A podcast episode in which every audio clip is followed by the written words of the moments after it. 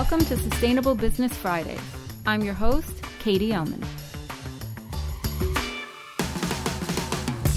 Sustainable Business Fridays is the first podcast of its kind, bringing together students in Bard College's MBA and Sustainability program with leaders in business, sustainability, finance, not for profits, social entrepreneurship, and more. Twice monthly, these conversations go live via iTunes and Google Play. In celebration of Bike Month, this week I'm joined by first year Bard MBA student and co founder of Chain Reaction, Meghan Altman, and we're speaking with Karen Overton, founder and executive director of Recycle a Bicycle. Good morning, Karen. Um, thanks so much for taking the time to chat with me. I am really happy to have you with us today and excited for this call. It's my pleasure, Meghan. Thanks for inviting me course. So, just last week, uh, Recycle a Bicycle announced its merger with Bike New York, um, something that's been in the works, you had said, for the past three years. So, a big congratulations for that. That's exciting news. Um, and with this recent news, I'd love to take a look back at how Recycle a Bicycle got to where it is today. In 1994, I was an employee of Transportation Alternatives, and uh, I was hired to do a enforce the traffic uh, speed limit campaign, which was just three months. And in that period, the Department of Sanitation um, called and said, We want to do a program that marries the, the issue of latchkey kids, kids who didn't have parents at home or adults at home after school, with uh, uh, the issue of bicycle recycling. Around the country, there were uh, programs um, just launching called Earn a Bike, and someone had read about this program and approached us to consider these um, consider writing a proposal. So I prepared that, and then fast forward that uh, May um, of 1994, we started a partnership with a local school up in Washington Heights, and with the Children's Aid Society, which is a very uh, well established, well respected um, youth development agency and children's services agency. So we set up a bike shop in the basement of a middle school. And from there, we were invited to do after school, but it was such a success that they invited us to do summer program. And then uh, that fall, we were integrated into the school programming from there it sort of mushroomed and people were calling all the time how can i do this in my school?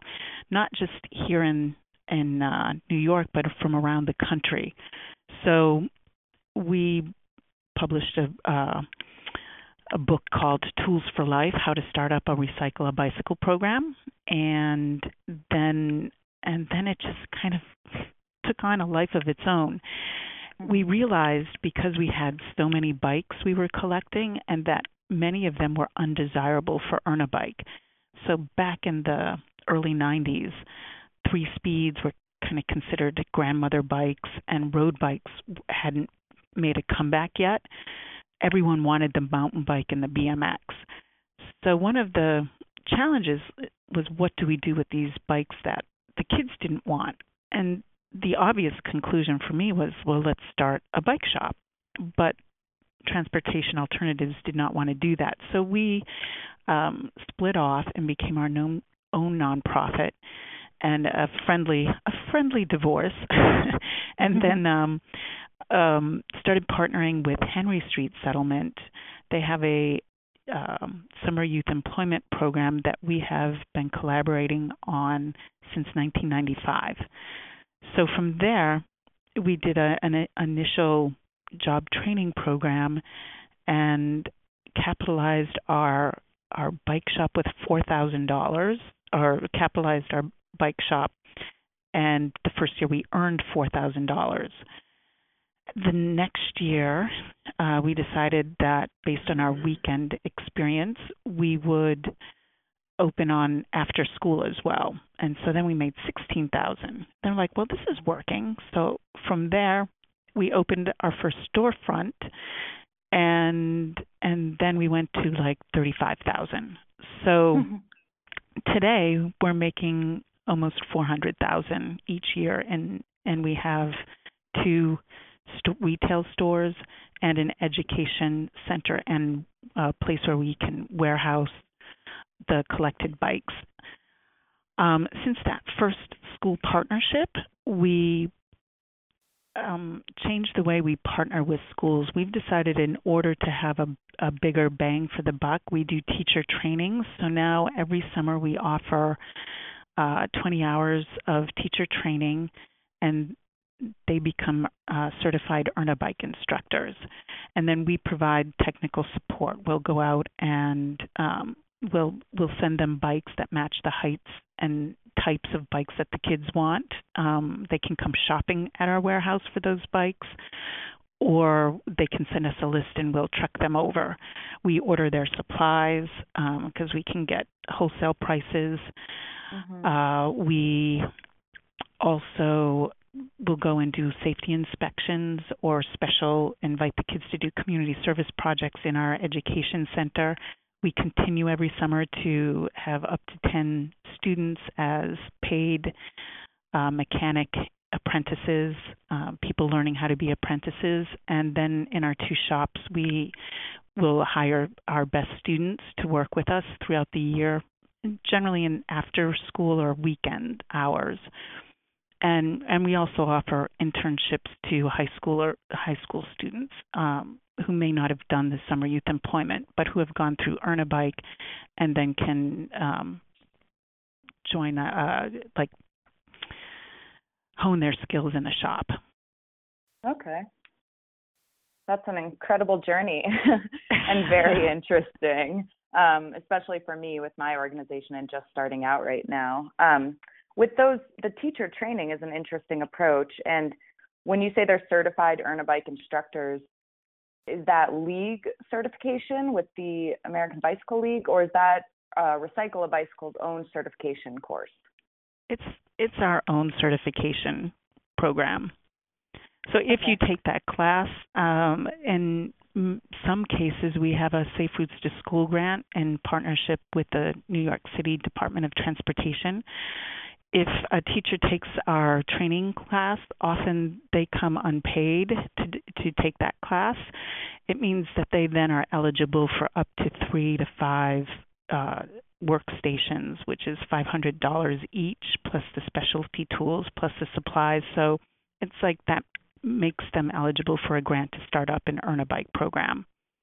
Or if a teacher is uh, transferring or leaving the school for whatever reason, then they might want to nominate someone to take the program over and take that training. So uh, we provide uh, that ongoing service just to keep all the schools refreshed and we're now having conversations about doing professional development throughout the school year and our first one's in march Great. Do you find that the demand from the schools for this teacher training in the Earn a Bike program is is um, more than you can keep up with, or is it Definitely. We cannot? right i think what happened um so you know 20 years ago people thought uh bicycling was not safe and in preparation for the bike share system here in New York City the mayor uh, back at the time Bloomberg had demanded or required that there be enough bike infrastructure before we brought in bike share.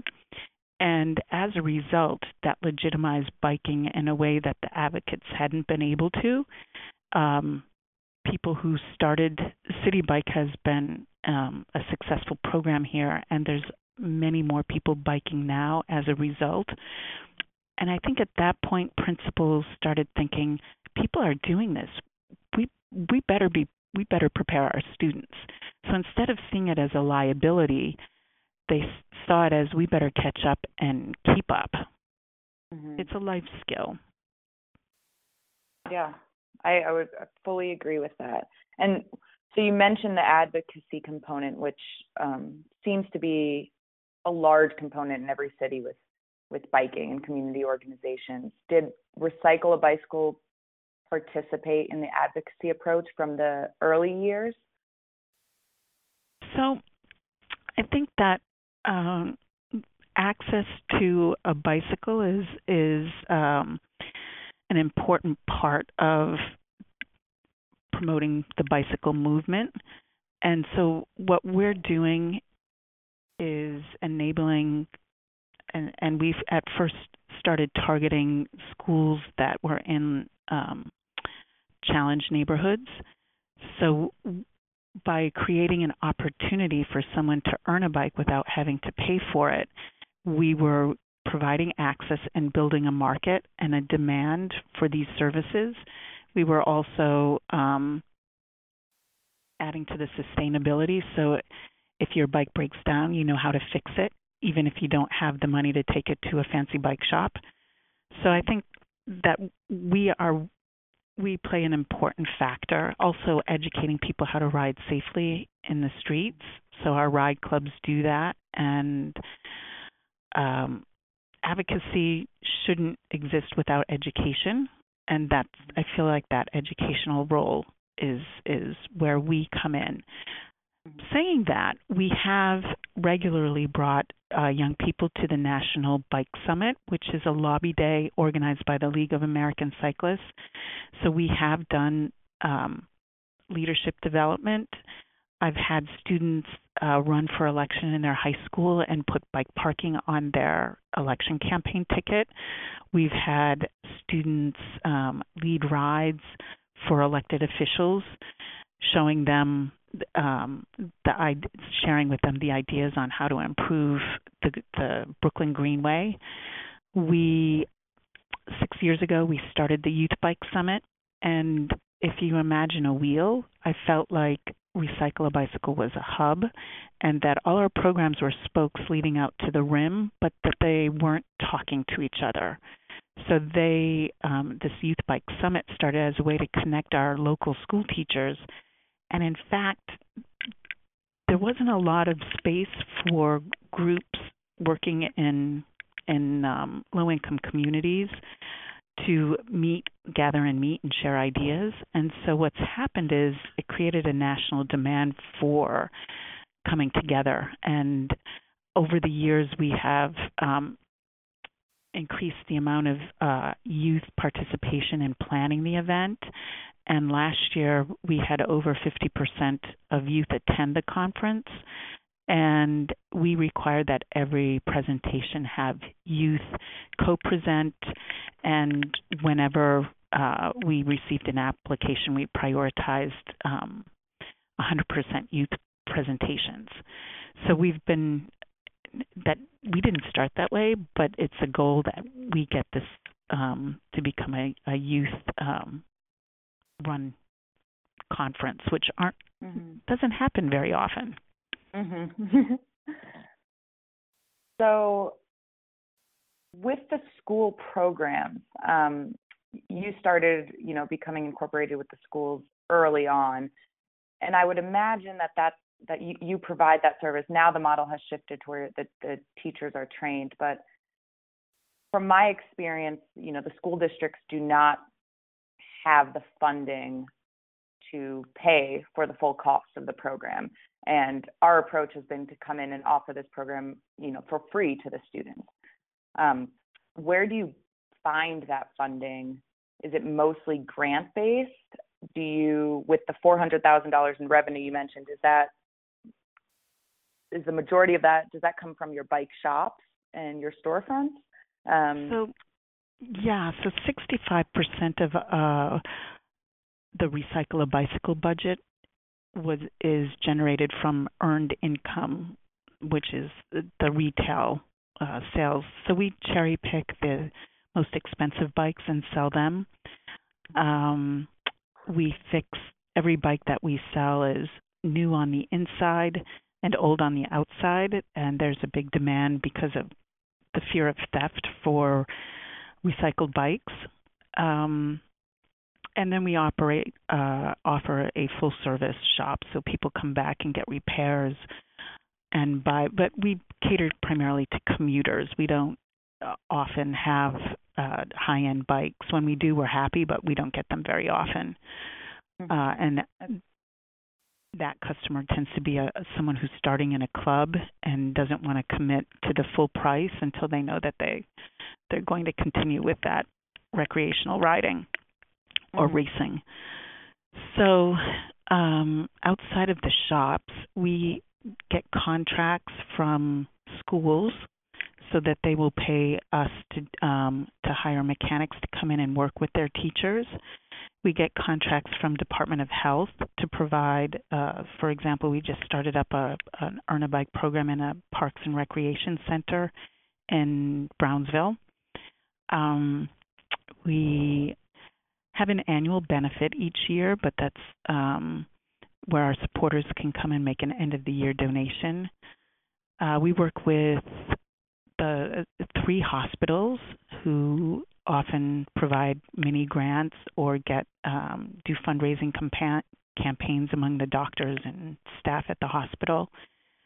So we've um, we have a a fairly diverse source sources of funding. That's great. That's what's needed. yeah. So But primarily we rely on the shops. Okay. That's interesting. That's that's um, similar to our approach and I'm curious, I don't know much about the biking culture in New York, but where I live in Colorado, it's it's huge. Um, and so we've started a bike shop, a full service bike shop. And I'm wondering if w- when you started your bike retail stores and the bike shops, if there were many others in the city that you had to compete with already. And if so, how did you stay competitive as this nonprofit organization establishing service shops in a sea of other service shops? That's interesting because it's changed over time. So um, most shops 20 years ago did not sell used bicycles because they were not warranted. If you sell a bike and it's new, the manufacturer warranties it. Insurance, therefore, for a used bike escalates because you're relying on your mechanics, um, and there's no big company to warranty the bike. So people didn't didn't take that route. Um, so we pretty much were one of the few used bicycle shops. There were some shops that spe- specialized in used track bikes or other shops that might have a reputation for selling stolen bikes. So one of the things we could do is say we we can guarantee that this bike was donated to us um, and therefore not stolen off the street. So we don't buy or trade any bikes, uh, and so established a good reputation that way.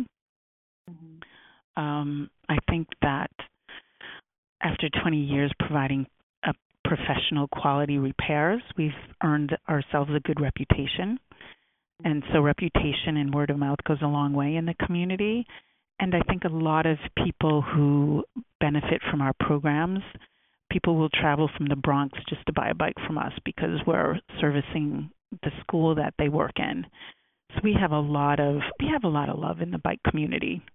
hmm And I think it goes a long way when you're providing, you know, top quality service and your customers also want to come to you to shop because they know that their money is being invested in a much larger mission. I, I agree. think that's really important. Yeah. Yep, it's Great. we call it the triple bottom line. We have we have to mm-hmm. pay the bills, so financial. We have mm-hmm. the social and educational mission, and we have the environmental mission. So we have the environmentalists and the educators um, coming to us because they're supporting our mission. Mm-hmm. So, Karen, you said that the beginning of your journey toward Recycle Bike came when you started working at Transportation Alternatives. But can you tell us a little bit about your background before formally joining a biking advocacy organization? Sure. So, um, I remember when I uh, had to defend my final paper in graduate school. I was in an urban and regional planning program at the State University of Albany. And I had been an exchange student in high school to Brazil, so I had focused on housing and um, international development as the the choice of my career. I had ridden my bike uh, to to classes throughout the four years I was going to college, and um, had done an internship with the Parks Department outside of Albany on a linear path, uh, uh, a linear park they called it. So I had been very interested in biking, but hadn't seen that as my profession. It, back then, there were no such things as bike planners or pedestrian planners. And uh, yeah, and so I had not envisioned at all doing what I do now. And then I had the opportunity to apply for Bikes for Africa. So I moved to Mozambique and took on a project where I worked with the city council planning bike paths. Um, it was a country in war, so they were in the reconstruction phase at that time. And I also managed a revolving credit fund for women who women farmers who needed to get their produce to the market to improve their profit margin instead of paying a middleman to transport the, the produce so that was that was the launch of my bike career. And when i came back to the united states there were very few paid positions in the bike industry uh, unless you were in the bike industry in the advocacy industry. But new york city had one of the few places where they paid people. So i moved here and that's how it all began with Recycle Bicycle's business model, do you primarily rely on paid staff or volunteers? Professional mechanics are are we rely on our paid staff. However, we uh, collect about 2,000, I guess, on average, 1,800 bikes a year, and 20% of those are are deconstructed, and that and that helps to um, fill our parts bins and reduce our cost of goods sold. However, that requires labor. so we mm-hmm. have um, volunteer nights, and people come in and they'll often get assigned a uh, deconstruction to start out with. So that helps us. It saves skilled labor from doing that. And then um, people feel like they accomplished something without having a lot of knowledge yet. And then people choose to come back, and uh, we actually not only hire from the students that we train, but also pulled a lot from our volunteer night. So the uh, regulars often will get roped into our to our shop mm-hmm. family. uh, and and then the kids contribute as well but we don't we no longer sell bikes that the kids prepare just because yeah we had issues with quality control. So mm-hmm. they don't uh, contribute that way. What we do is um, we've created a program and called the bike bonanza in which we fix up children's bikes. Um, generally they're easier machines to fix and then we we have several shops that come to us and say hey it's hiring time who do you have uh, I am very proud of one young man who now owns his own shop. So he wow. started with us, worked with us, then worked at a high end shop, and then opened his own store. And I'm also very proud of the many young people who are hired at Citi Bike, which is a, a offers a union paid job with benefits and is often a better job than a bike shop. Um, so at one point over half the mechanics at Citi Bike are uh, were were trained by Recycle a Bicycle. And I just got an email yesterday saying, "Hey, it's we're hiring. Who are you going to send us this year?" And I've already sent two names. So yeah, I think I think it's not for everyone. Some people are in it because they want to they need transportation, don't don't want to pay the subway fare or bus fare mm-hmm. and it saves them time. Um, some are in it because they're best friends in it. Some are in it because they're into um, losing weight and the health, the healthy aspects of of riding. Mm-hmm. And then the ones who are mechanically oriented, they're the ones who take this and and make it a, a profession. Coming back to the merger with uh, Bike New York, how did this conversation begin and, and what led to the decision to merge? Bike New York um, puts on the biggest bike ride in the United States. It's called the Five Boro Bike Tour. So we and our recycle bikes model has always been to partner with other people. We didn't want to get into the business of putting on our own rides. It's a whole different um, having an event staff and those skill sets are different from what we do. And in New York, there's a lot of different rides throughout the year, and we didn't want to compete with people. So, Bike New York for many years was uh, a key partner. They were charitable. Uh, sorry, they were nonprofit, but they weren't charitable. And uh, in 2010, they filed and received a charitable status. So they developed their own education program, and the person who led that was one of our instructors. So it was there were some good synergies, but at, as their program grew, we realized it, you know they were focusing on their own programming and we weren't partnering as much and then it became clear that people were confusing the work that the education work that we did they were focusing more on riding and we were focusing more on mechanics but both of us do each of those things at some point it became clear that like we didn't neither of us wanted to compete with one another mm-hmm. so it it seemed like the best conversation to have. Let's join forces instead of having these confusing conversations with outsiders who don't get the division of labor. It shouldn't be divided because it's it, it's complementary.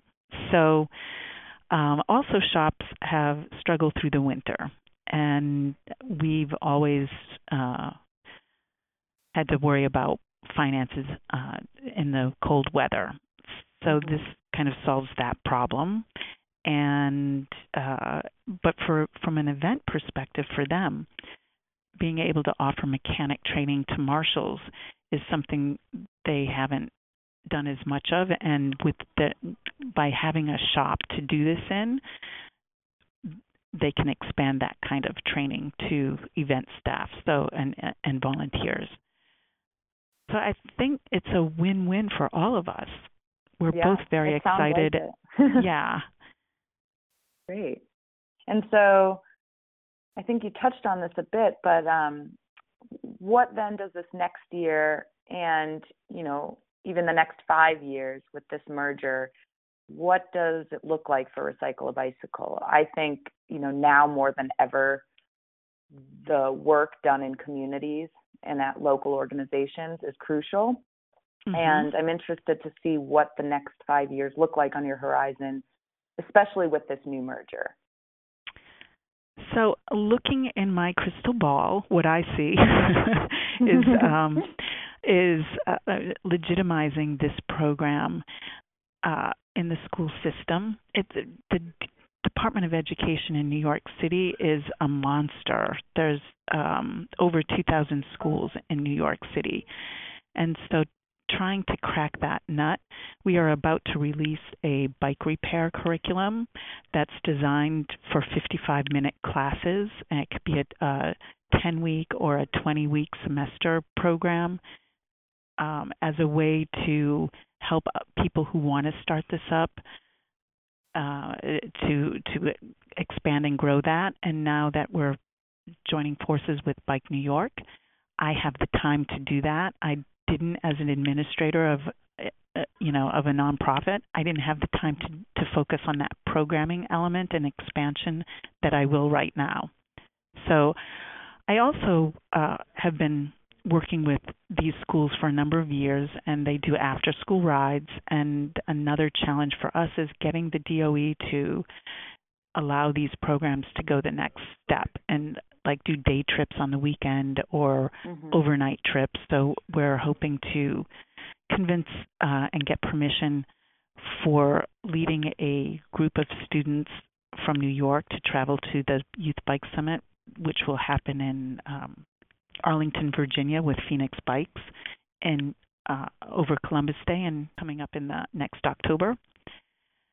So I think that's um, you know that's where we want to go. People can mm-hmm. people can travel and for wrestling tournaments or football games, but for some reason there's this opposition to bike trips. And then lastly, there's we're having conversations about starting a theme school called the Bike School. So having a charter school that uses the bicycle as the pivoting point for all classes, so tying math to to the bicycle, tying physics to the bicycle, tying social studies to the bicycle. Um, clearly, they would have to meet all the core curriculum, but using the bicycle as a way to um, to energize and excite people and get their creative uh, problem solving uh, energy tapped into. Yeah. I think I would have enjoyed physics much more if a bicycle was involved. Me too. That's wonderful. So, what would be your one piece of advice for, you know, two individuals in Colorado starting up their own community bike organization and seeking to make this large impact and to kind of close the loop and hire within um, and provide that youth development and that job training? I have one word partnerships. Mm-hmm. the resources to do this well and comprehend in a comprehensive way are so difficult to raise if you go it alone. And so our key to success has been finding dedicated partners that help us to achieve our goals. And um, you know ultimately merging but but like the partnership with the school principal and teachers the partnership with the local bike shops who offer jobs to our students or make donations of bikes that people didn't pick up in their store which tend to be higher quality than the regular run of the mill bike. Um, partnerships with sponsors who support our youth bike summit event um, partnerships with the the health department who understand that physical activity and currently there's a, a grant out to redesign your your school for a healthier place to to attend and and so I have a school applying for a bike rack or a grant to get bike racks at the school. So uh you know and people don't think of the Department of Sanitation but the sanitation workers voted the bicycle one of the top most hated items to throw into the dump trucks.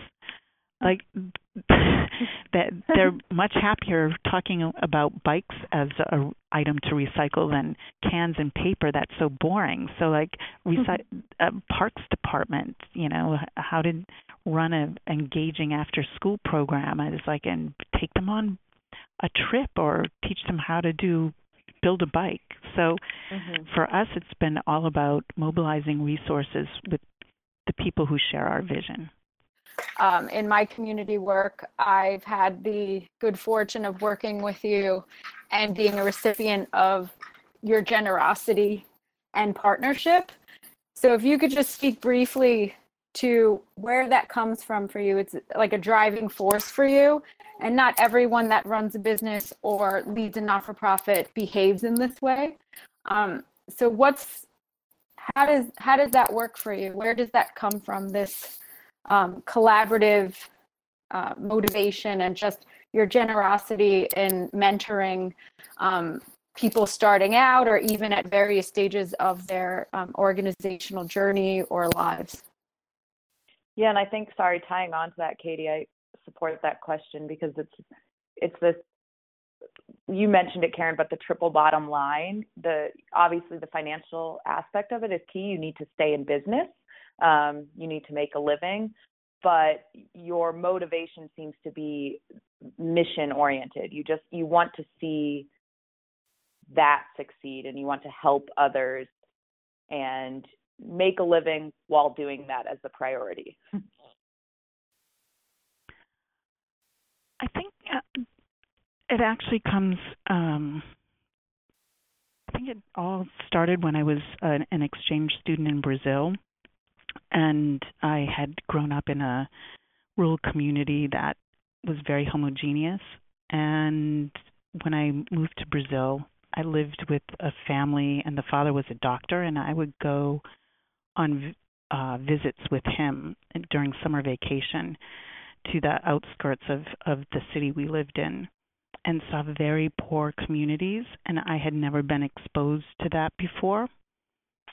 And I think that just um, made me realize how privileged I was, and you know, being a woman with a master's degree is is a privilege that many people don't dream of and will never get.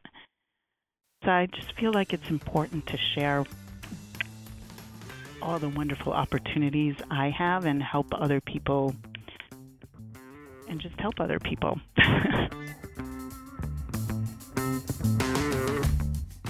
to learn more about Recycle a Bicycle, visit them online at recycleabicycle.org. Join us for the next Sustainable Business Fridays. We'll be speaking with Rebecca Moses, Sustainability and Agriculture Manager at Impossible Foods, Inc. Bard MBA in Sustainability. Lead the change. Learn more at bard.edu.